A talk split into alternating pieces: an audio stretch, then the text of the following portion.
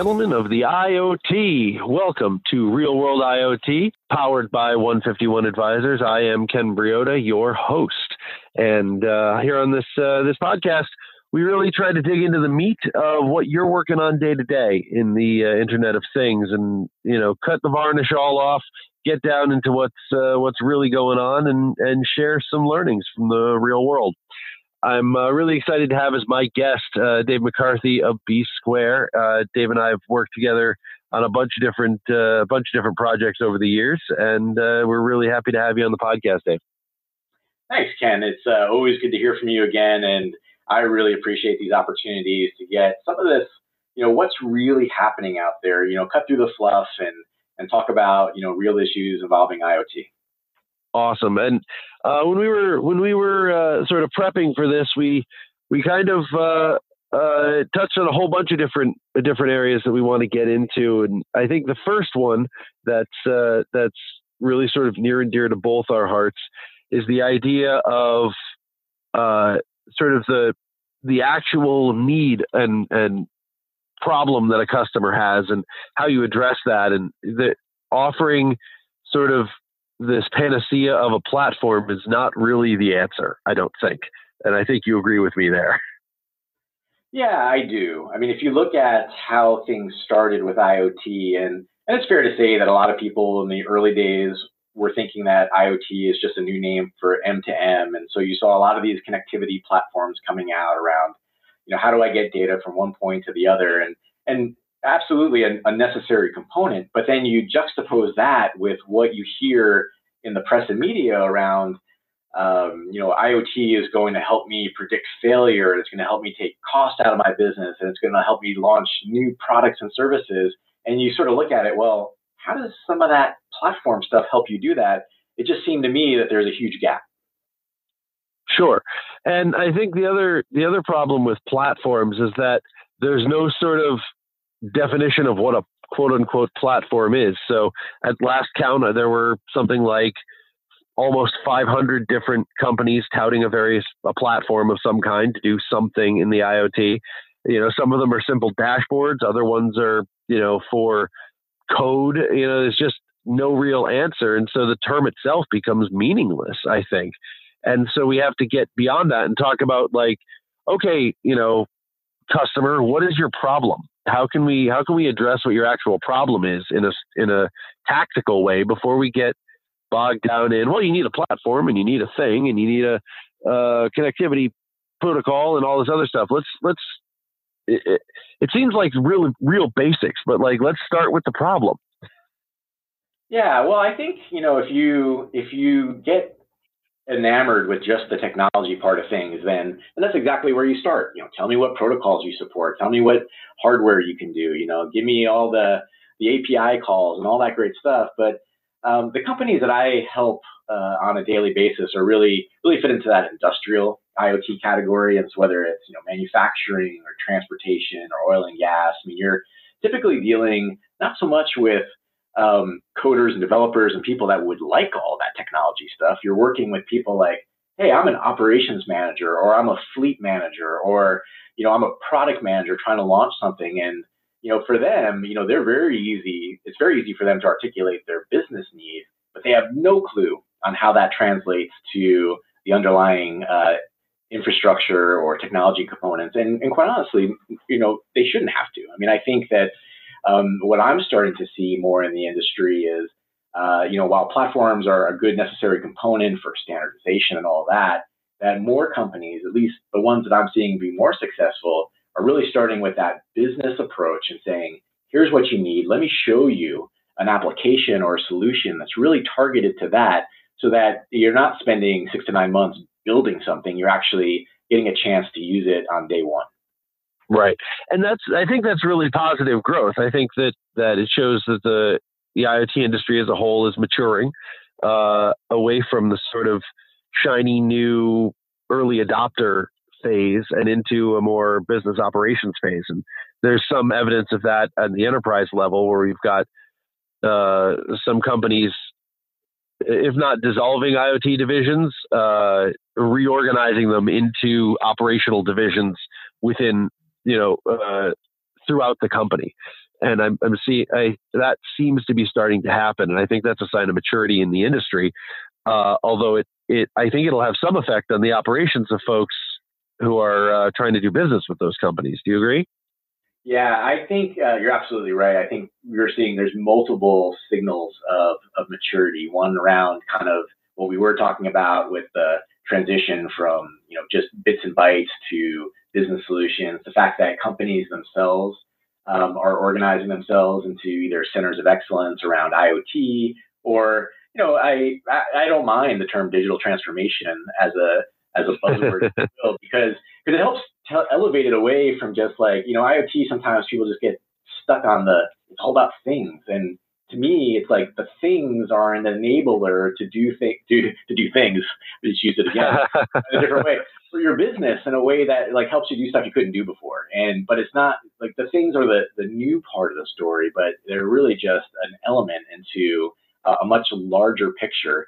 And, and right. so whether you see a chief digital officer or some overlay organization, the fact that now this is no longer like skunk works in a lab somewhere and it's now um, executive management saying this is key to our strategy, I think it's just another way that things are, are moving along at a better pace. I think that's right, and and uh, you touched on something fun that I wanted to that I wanted to talk to you about too, which is the terminology. Now, this is probably ephemera, and I'm probably more interested in it as an editorial guy than anybody really should be. But I, man, the the names that we call things in this industry are really sort of problematic for me. I don't like the IoT as a as a as a term, but we're kind of stuck with it now. Platforms, as I said before, don't seem to actually describe anything. Uh, you know, you've got digital transformation, which is uh, nebulous. I think uh, there's there's a lot of sort of uh, buzzwordy terms that here on real world IoT we try to avoid uh, using. But what what do we do about that? How do we get to a point where the things that we are referring to are specific? Because I think that that's going to be helpful in the adoption cycle, especially on the industrial side, where they're used to using specific terms for specific things and specific actions because they have so low tolerance for uh, mistakes and for confusion and miscommunication. I think that it's important that we start nailing down some of these terms. Uh, have you, I mean, you said you work a lot in the industrial space. Have you had that frustration from anybody that you've been talking to? Oh yeah, I think um, whether it's interesting to see different types of conversations. There's nothing more amusing than going to a trade show and getting two people in the IoT industry to talk to each other and go through this 10 minute translation process of when they say, "Oh, well, you say you do analytics and you say you do this, but like, what do you really do?" Right? And and and same things with customers too. I mean, I've walked into industrial company uh, customers and I've said. Um, you know, hey, we do IoT solutions. And they've literally come back, even just recently, and said, what is IoT? I mean, it's not a top of mind concept to them. But if you ask them different questions like, hey, do you have a connected initiative? Or do you have, you know, some sort of a goal within your business to improve uh, some metric, whatever that metric is, by uh, access to data that's being generated from all these places? They can usually articulate that. And so I think, um, you know, the, the problem is um, since we spend so much time in the technology circles, uh, technologists just they love acronyms, they love buzzwords, yeah. um, and and startups, whole startups just will form around one of them. And you know, machine learning, I think, is one of those where um, sure. it started off being like really like a really good concept of saying, you know, hey, I get it, right? You want to automate the process of applying advanced math to huge amounts of data to learn something. It's kind of I mean, it has a very good purpose, but then you see people twist that into like machine learning can help solve world peace and machine learning is going to do like by itself. And I think the challenge with all of these solutions is that it's not one individual element that's going to deliver on any of those cases. It's really about how do you, whether you're a vendor in the space or you're a customer in the space, like how do you understand the different pieces that have to come together? And by the way, everybody I talk to has some investment in this already, whether they know it or not whether they have uh, some amount of connectivity, whether they have some amount of existing analytics and data storage or visualization. And, and so the trick is, you know, you don't need to throw all that away. what you need to do is get past the buzzwords and say, okay, or it's just like charting a course anywhere else. If this is where I want to yeah. go, here are the things I already have in my pocket that helps me get there. And then these are the things that I would need to plug in to sort of fill those gaps. Because, um, because again, at the end of the day, unlike consumers who buy IoT like solutions either because it's convenient or I want to show off my coolest gadget, businesses, they're not going to spend a dime on this unless they can really tie it to like the benefit. And, and I was just talking to a Gartner analyst just recently, and, and he was saying that you know they're pushing more and more of their clients to say you should be getting that ROI within a year. If you're stuck in an IoT project where it's two or three years down the road and you still haven't seen that return on investment, then something's wrong. Right, right, and uh, that's that's an interesting piece of this is the the return on investment calculation. I had a long conversation in an earlier episode of the podcast about ROI and and uh, what that means in the IoT, and I think that it's different than it is in marketing or sales uh, for other types of industries where it's a more concrete thing and a less system, systemic thing than the IoT. So I think with the IoT, the ROI is about sort of efficiency rather than profit at this stage in the industry anyway. It's it's about decreasing loss. And it's also about sort of the the solution zero sum game. Did you solve the problem or did you not solve the problem? And that that's hard to quantify. I think in in a an ROI equation. Is that would would you say that that's accurate analysis there? Yeah, what I think is true in almost all these cases is that this is just it's just new for all these companies, um, and especially in these industrial companies. And so while they have like good spreadsheets and calculations for a lot of their traditional parts of the business, when you try to yeah. bring in what does this do, it's just like, well, we don't have uh, a spreadsheet for that.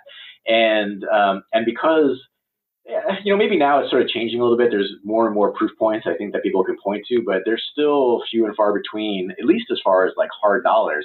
That that becomes kind of a sticking point.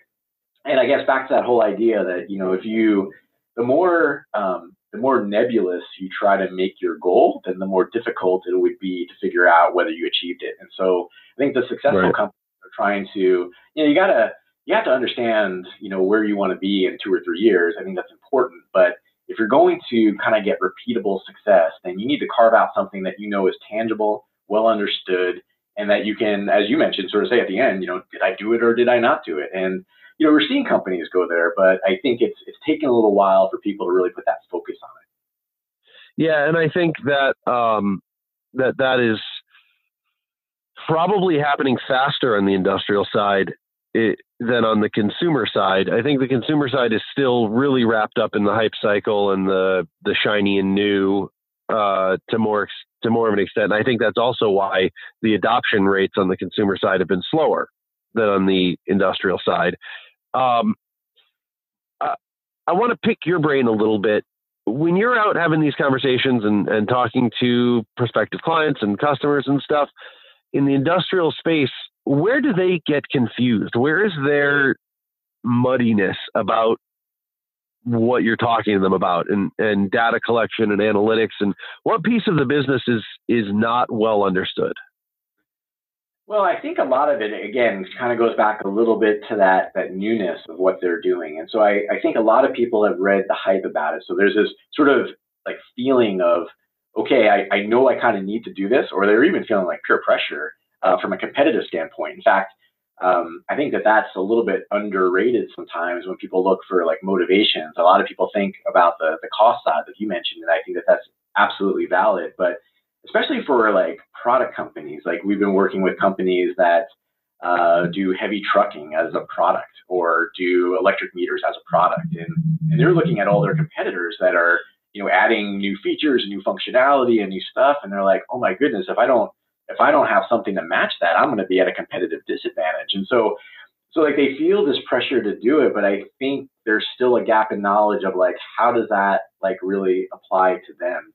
And and a lot of it has to do with the fact that these are skill sets that they haven't had to worry about before. I mean, maybe one of the yeah. biggest one of the biggest debates I get with companies in the industrial space is like, do I have to hire a data scientist to to get this advantage, or or are products mature enough that I don't need a data scientist? And then, and even if I did, or I was looking for one, like how important is it that they're a domain expert in my industry, or can I take somebody that's just a really good sort of right.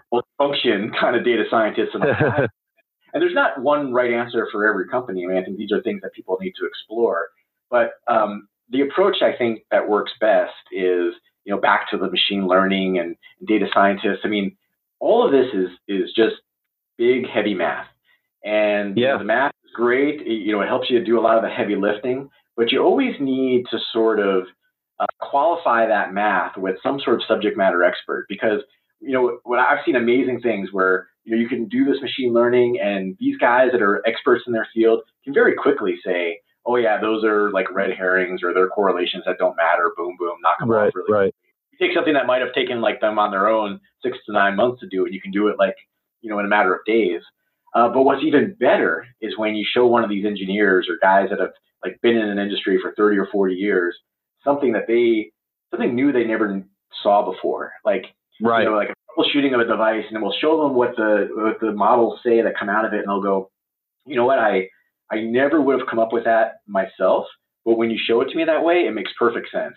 And it's like it's those aha moments that tie together like the the hype of like what this can do to the reality of what it what it actually can do, and well, yeah, it, that confidence it's like the un, the unexpected consequences. You know, you suddenly have all this data and metadata, and it's going to show you correlations that you never could have found through strict observation, through regular observation. So that's that's really really powerful. But you touched on something that I think is a little bit concerning in the industrial space, especially, is that the subject matter experts are really critical to parsing the data and deciding what's important and what isn't. And a lot of those people are near retirement age now. A lot of those people are are you know the the folks who've been working in these plants or oil fields or or you know running these fleets for 30 40 years and they're going to retire and be we're going to lose that knowledge and that experience and the next generation of people haven't been around as long to have that how are we going to is iot going to falter for a minute while those people get sort of ramped up? Or how are we going to transfer that knowledge? Or are we somehow going to work it into our algorithms and our machine learning models and they'll be able to decide? Well, so my optimistic view is that IoT can absolutely address that problem. You know, it's uh, I can't take credit for this uh, term, but you know, just like we had the uh, the Y2K around year 2000, yep. now people are talking about gray 2K, which is this aging uh, workforce. But the uh, but the point is, um, you're absolutely right. It's a real problem in a lot of industries, and so you know my recommendation for companies is um, IoT has this ability, or the the analytics models and the rules and things that you can build into a solution to really capture that that tribal knowledge. And so um, you know I I think that maybe what I'm trying to say is the time is right now to to go and start doing some of that because you're right. If you wait too long and, and you lose some of that knowledge, you'll find yourself having to, to recreate it, and, and nobody wants to go through the, the pain and time and the disruption that that would cause. Right, right. Um, let me let me ask you sort of an open-ended question because part of the, the goal here is to help educate folks that are you know your peers in, in your position that are looking to field solutions or looking to find solutions to their own you know their own issues what advice to would do you would you offer to someone uh, you know who's who's familiar with IoT and starting to get started, but they want to move to the next level. Uh, they want to get so that they're not just connecting their things; they're they're working systematically and they're able to derive some of this intelligence, this metadata that's going to lead to these unintended, you know, unknown learnings that are going to help them really enhance their their business, find new profit models, find better efficiencies, and and all the stuff that you know is really the promise of the IoT. How how do they start that process?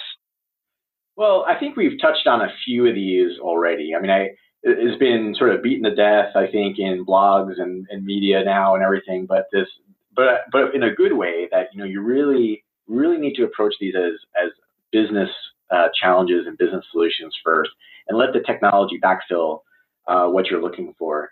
But but even then, uh, I think part of the challenge that companies have is being able to acknowledge, you know, what's a core competency for them and what's not. And and I've seen this take a couple of different flavors. So, um, you know, I've had the chance to interact with companies that uh, probably had no business be trying to be like enterprise software experts themselves, but they tried to because they thought that that's what they should do, and they tried to hire software teams and just things like you know they might be really good at their industry, but they're just not good at this, and and sometimes being able to acknowledge you know where your strengths are are important because as we were mentioning earlier, the solutions that are out there on the market uh, have matured to the point that um, and you know and I'm certainly not trying to promote any single one, but the idea is you know you don't have to really approach this as a as a do-it-yourself kind of thing that you can leverage the knowledge and learning and and quite honestly mistakes that other people have have already walked that path and learned.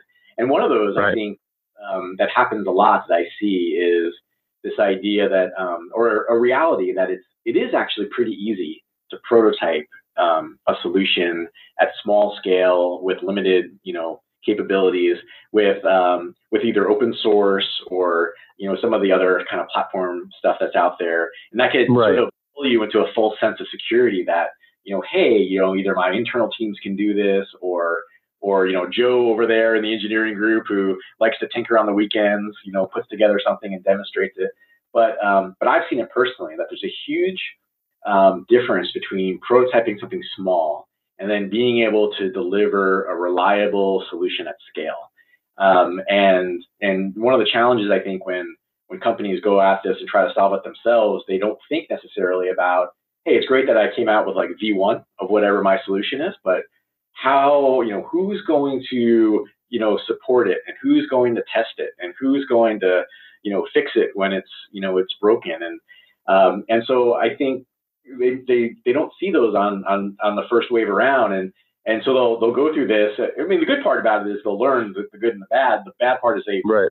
they've wasted time, I think, in in trying to do some of the things like, hey, capture that that institutional knowledge and things. So I think the idea is, you know, understand what you want to do, be honest about, you know, your capabilities and your ability to execute. You know, look for solutions that are out there in the market that that tailor to it. I think I think most people that have you know shopped for these kind of solutions in the past can usually figure out pretty quickly whether the person they're talking to on the other side of the table is playing the buzzword game or whether right. they have you know some tangible you know pieces that can solve the problem. And I think you should demand uh, some pretty quick results. Um, I think the, you know you shouldn't you know we were talking earlier you know it shouldn't take you two or three years to get to the value of what you're doing. I mean you should be able to show that it works and start getting you know real benefit within that first year. And if and if you can't see that in your you know sort of uh, you know the road ahead of you, then then you maybe want to rethink what your what your approach is.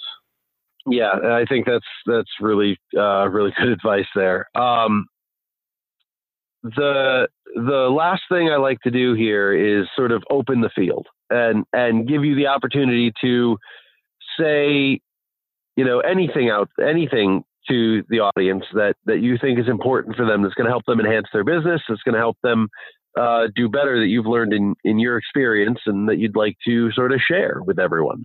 This is my touchy feely moment.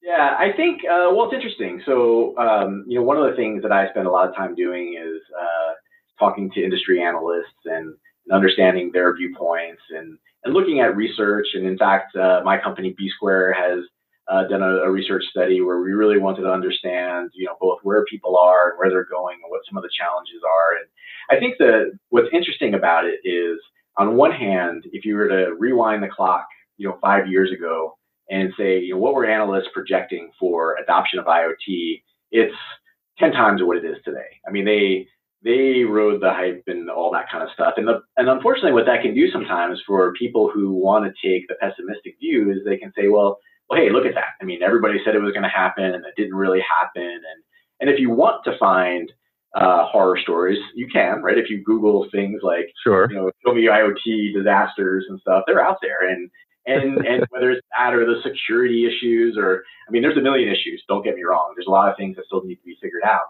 But but still, you know, back to my optimistic view is if you look at the overall trends, uh, this isn't going away.